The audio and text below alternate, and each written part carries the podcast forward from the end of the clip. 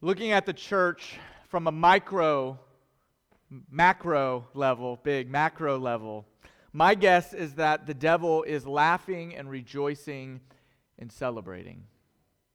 Why would I say such a thing? The reason I say it is because one of our spiritual enemy's greatest strategies is to divide, especially when it comes to the family of God, to the body of Christ. He wants to split us apart because he recognizes the reality that we, as Christ followers, when we stand united, when we stand together in our mission, we are unstoppable, empowered by the Spirit of God. But when we are divided, we become weak, ineffective, often overlooked by the rest of the world. It's a daunting thing to think about and even talk about. And whenever I face that reality, that many times the church doesn't look much different than the world. It's overwhelming. I think, what could I possibly do? What could we possibly do? Because I, Peyton Minsmeyer, I don't have a lot of power to change the world. I don't. But I do have influence in my family. I have influence in my neighborhood. I have influence with my church family. And so, what I want to do this morning is I want to make the same passionate faith filled appeal that the Apostle Paul made to the church in Corinth. Here's how that starts. If you have your Bible, you can turn to 1 Corinthians chapter 1 verse 10. I'll put part of it on the board here. He says, I appeal to you, or I beg you, or I urge you, or I plead with you, brothers and sisters, in the name of our Lord Jesus Christ, that what? All of you would agree with one another in what you say, and that there would be, check this out, that there would be no divisions among you, but that you would be perfectly united in mind and in thought. I beg you, I plead with you, I urge you that there would be no divisions in the family of God, that we would all be united in mind and thought, is what Paul says. When Paul uses that word in Greek, that's translated divisions. In Greek, it's the word schisma. Schisma. Other places in the Bible, in Greek language, it can be translated as to split, to divide, but it can also mean to rip or to tear apart something. In fact, just to illustrate, you might have re- you might recognize this picture. It's a classic picture of the blue-eyed, blonde-haired Jesus that we all know. Uh, funny thing, I actually had this exact picture hanging up in my gym growing up as a kid. We had like a little part of our garage that had like a punching bag and a treadmill. This picture was by the punching bag, which I don't think had any correlation. I didn't put it there, and honestly, I don't even know why we had a picture of Jesus in our gym, but this was the picture we had. And what Paul is saying, he's saying, I'm, I'm begging you, I'm pleading with you that there would be no divisions, no tearing apart, no ripping of the body of Christ. Because when we, as the body of Christ, whenever we fight, whenever we argue, essentially what we're doing is we are dividing up Christ's body. We're ripping apart the unity that actually makes us strong. We're tearing the faith that makes us the light in a very dark world. Whenever we fight, whenever we argue, whenever we let smaller issues divide us from our primary mission, essentially we're tearing the body of Christ. Now, I hope you don't call me a heretic for tearing apart a picture of Jesus, but I want you to see it. I want you to feel it. About this absurd situation that Paul is presenting to the church in Corinth, where he says that Christ's body, it's essentially being treated as a possession, as a commodity that can be ripped apart and haggled over. Paul says, I beg you, I urge you, I plead with you, stand together. Don't let any divisions be among you. And if, if Paul's words aren't enough, I want you to see these words from Jesus. One of his last moments in the garden as he prays, it's a, it's a cry from the heart of the Savior to his heavenly Father. And here's what he prays He says, My prayer is not for them alone. I pray also for those who will believe in me through their message. That's you. That all of them may be Maybe what? One. Maybe one. Say one. That all of them may be one, Father, just as you are in me and I am in you. Why? Why do we need to be one? What is the point of unity? Why would Jesus be praying this prayer at this moment? Well, he says it in the next sentence. May they also be in us. Why? So that the world may believe that you have sent me. Jesus prayed to his Father that all believers, both in his time and the one that would come, may be one, that they may be brought together in complete unity. In other words, instead of being divided and weak, if we stand united, if we stand strong, resisting the schemes and the attacks and the strategies of the evil one, that we could actually help usher in the kingdom of God that we could be a part of bringing heaven on earth as Jesus prayed. So, Paul prayed that we would be united in the opening chapter of Corinth or Corinthians. Jesus prayed that we would be one. So, here's a question I want to pose to you this morning What if we could be the generation that answers those prayers? What if it could be us? What if it started with this church? What if it started with you? God, help us. Help us unite. Help us stand together around the truth and the message of Jesus. Amen. The question that you are then, this comes right after that question that presents itself to you is how do you do it? How are you supposed to find unity? How are we supposed to come one? How do we unite together around the truth and the mission of Jesus? What will finally unify the church? And the answer is actually pretty simple it will take one enemy and one mission. One enemy and one mission. One enemy is going to help us unite. In fact, the Apostle Paul talks about this in Ephesians chapter 6. He says, For our struggle is not against flesh and blood. I want you to think about that for just a moment. In other words, he says, I want you to recognize that your battle is not against other human beings. Your battle is not against them. Who is our battle against? Who is our enemy? The rulers and the authorities and the powers of the dark world, against the spiritual forces and the evil that exists in the heavenly realm. Our battle, Paul says, is not against each other. In other words, what he's saying is that the church down the streets, they're not your enemy. They're not your enemy. That those who use a different version of the Bible than you do, they're not your enemy. That the person who votes differently than you do, who has a different perspective of the pandemic, who views the vaccine differently than you do, they're not your enemy. The person with a different skin color than you, that's not your enemy. The one with a different background, who enjoys different music, who dresses differently, who expresses themselves differently than you do, they're not the enemy. We have one enemy. We have one enemy. He is the devil. He is the prince of darkness, the father of lies, the great deceiver. Jesus calls him the thief that comes to steal and kill and destroy in John chapter 10, verse 10. He is the devil, the Lucifer, the Satan, the accuser, whatever name you want to give him, and he wants to destroy our unity. His goal is to kill our churches and to destroy our witness as a light in a very, very dark world. Why? Why? Why is he on a rampage to kill and destroy and to divide? Because he knows the truth. That if we stand united around the mission of Jesus, we are unstoppable. That the world has nothing against us. But whenever we allow divisions and cracks to exist among us, we become weak and ineffective. One of the strongest unifying forces is a common enemy.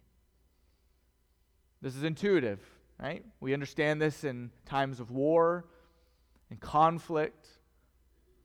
In 1996, when the planet was being invaded by an alien race, we understood a common enemy would unite us.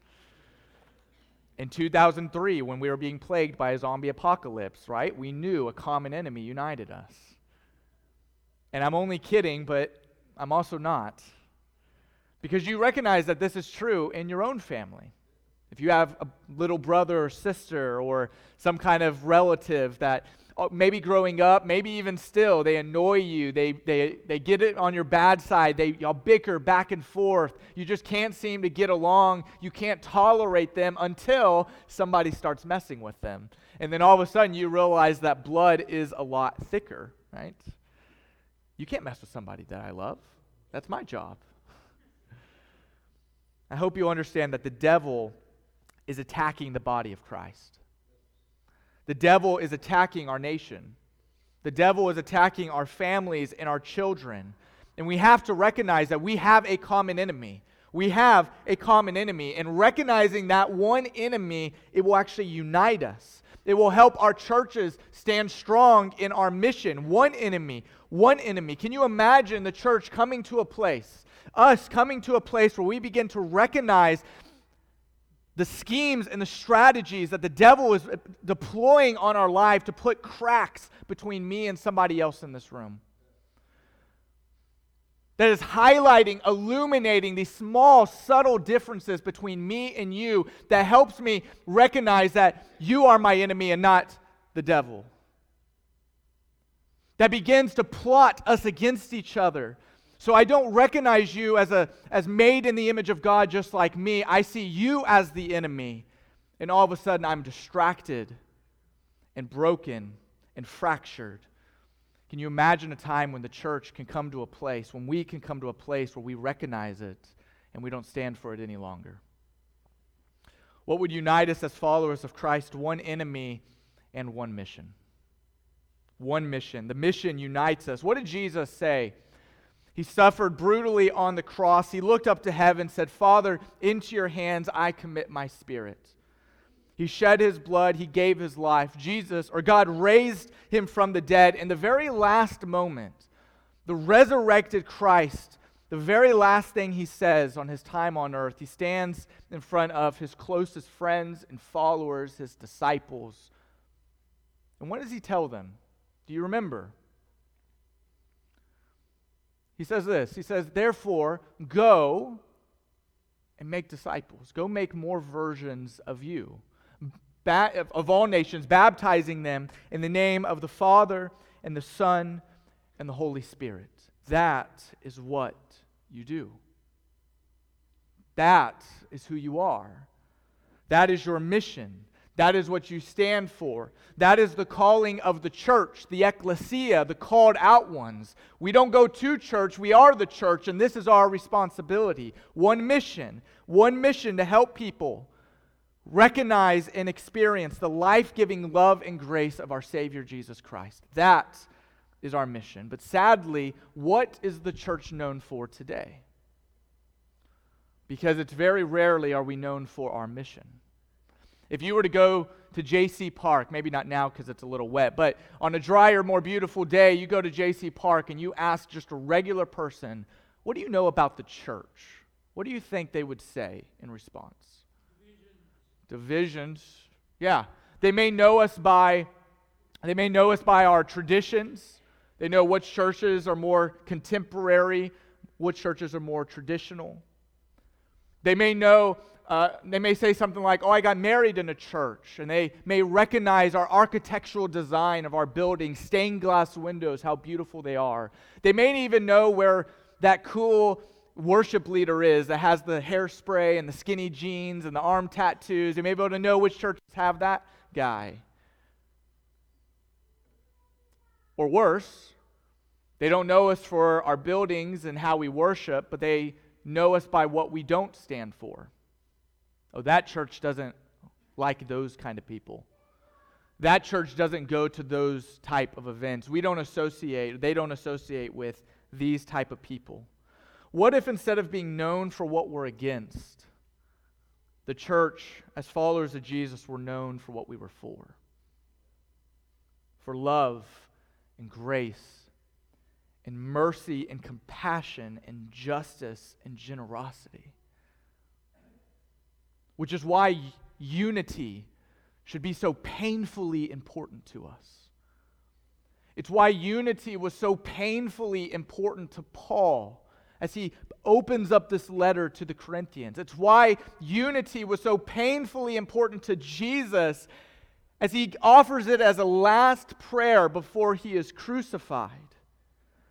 Because we recognize that many believers of ancient and modern have rejected the gospel on the grounds that a religion as visibly divided as Christianity could scarcely reflect the truth. In John chapter 17, Jesus prayed that his disciples might be unified, that we would be one.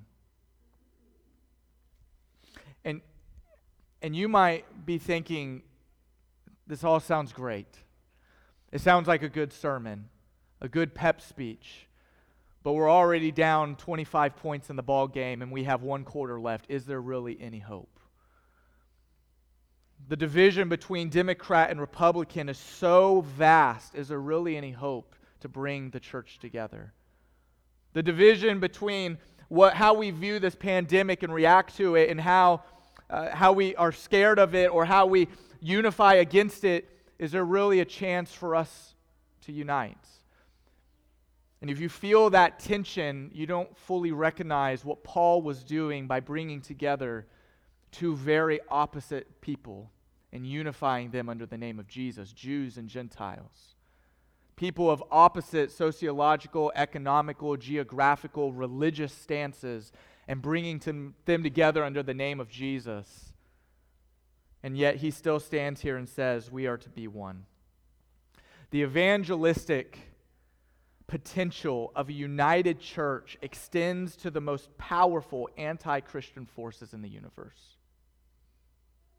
The Hebrew author thought so, and he thought that that unity is going to come through the church. But the only way that that unity can have any impact on a non Christian world is it has to be visible in the first place. It starts right here with us, how we look and treat each other in this own building, in this own family. Church should be a place where people who have no natural reason for associating with each other come together in love. The church should be a place where people learn to sing songs that they don't naturally like. The church should be a place where people are serving in a capacity that may make them uncomfortable, but they do it because they know it is necessary. The church should be a place where people are far more concerned about fellowship than they are attendance. They don't rush out right when worship is over or only come to the important things. Church should be a place where people support activities and events that maybe aren't their highest priority. In all of this conversation of unity and coming together, it reminds me of one of the major pillars in our church covenant. And if you're not familiar with our church covenant, it's these pillars that we stand on that keep us focused on what is important and what our calling is that we have all agreed upon. And there is a pillar that says, I will protect the unity of my church, of this church family. How will I do that? By acting in love and mercy and kindness towards other members, even ones who aren't showing that to me. I will protect it by attending faithfully, and that attending is more than attendance.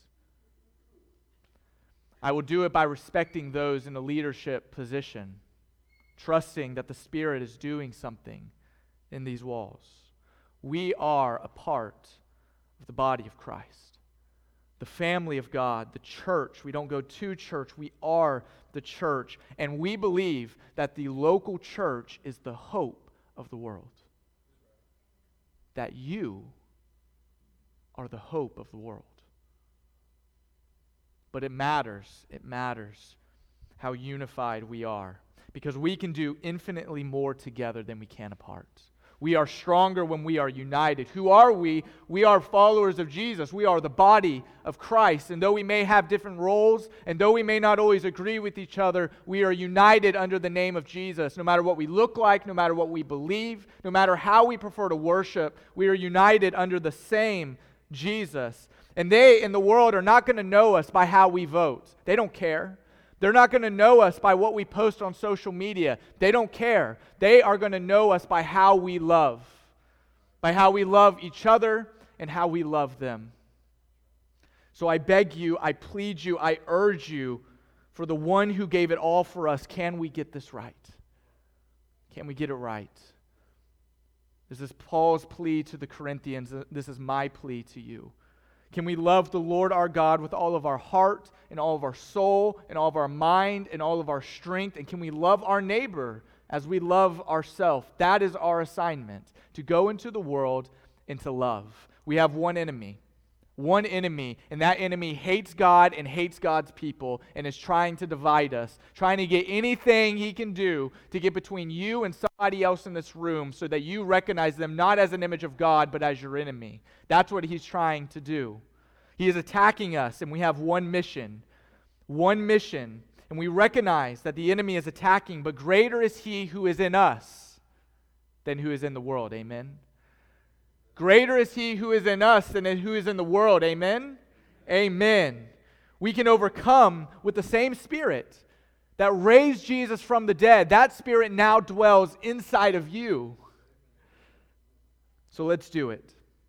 When we leave these doors, when they look at us, when they talk about us, when they talk about this church, when they talk about followers of Jesus, I pray that they will know us by our love that they will be overwhelmed by our grace and our compassion and our mercy.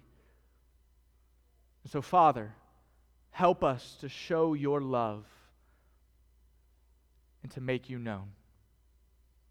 And we pray this in Jesus' beautiful name. Amen.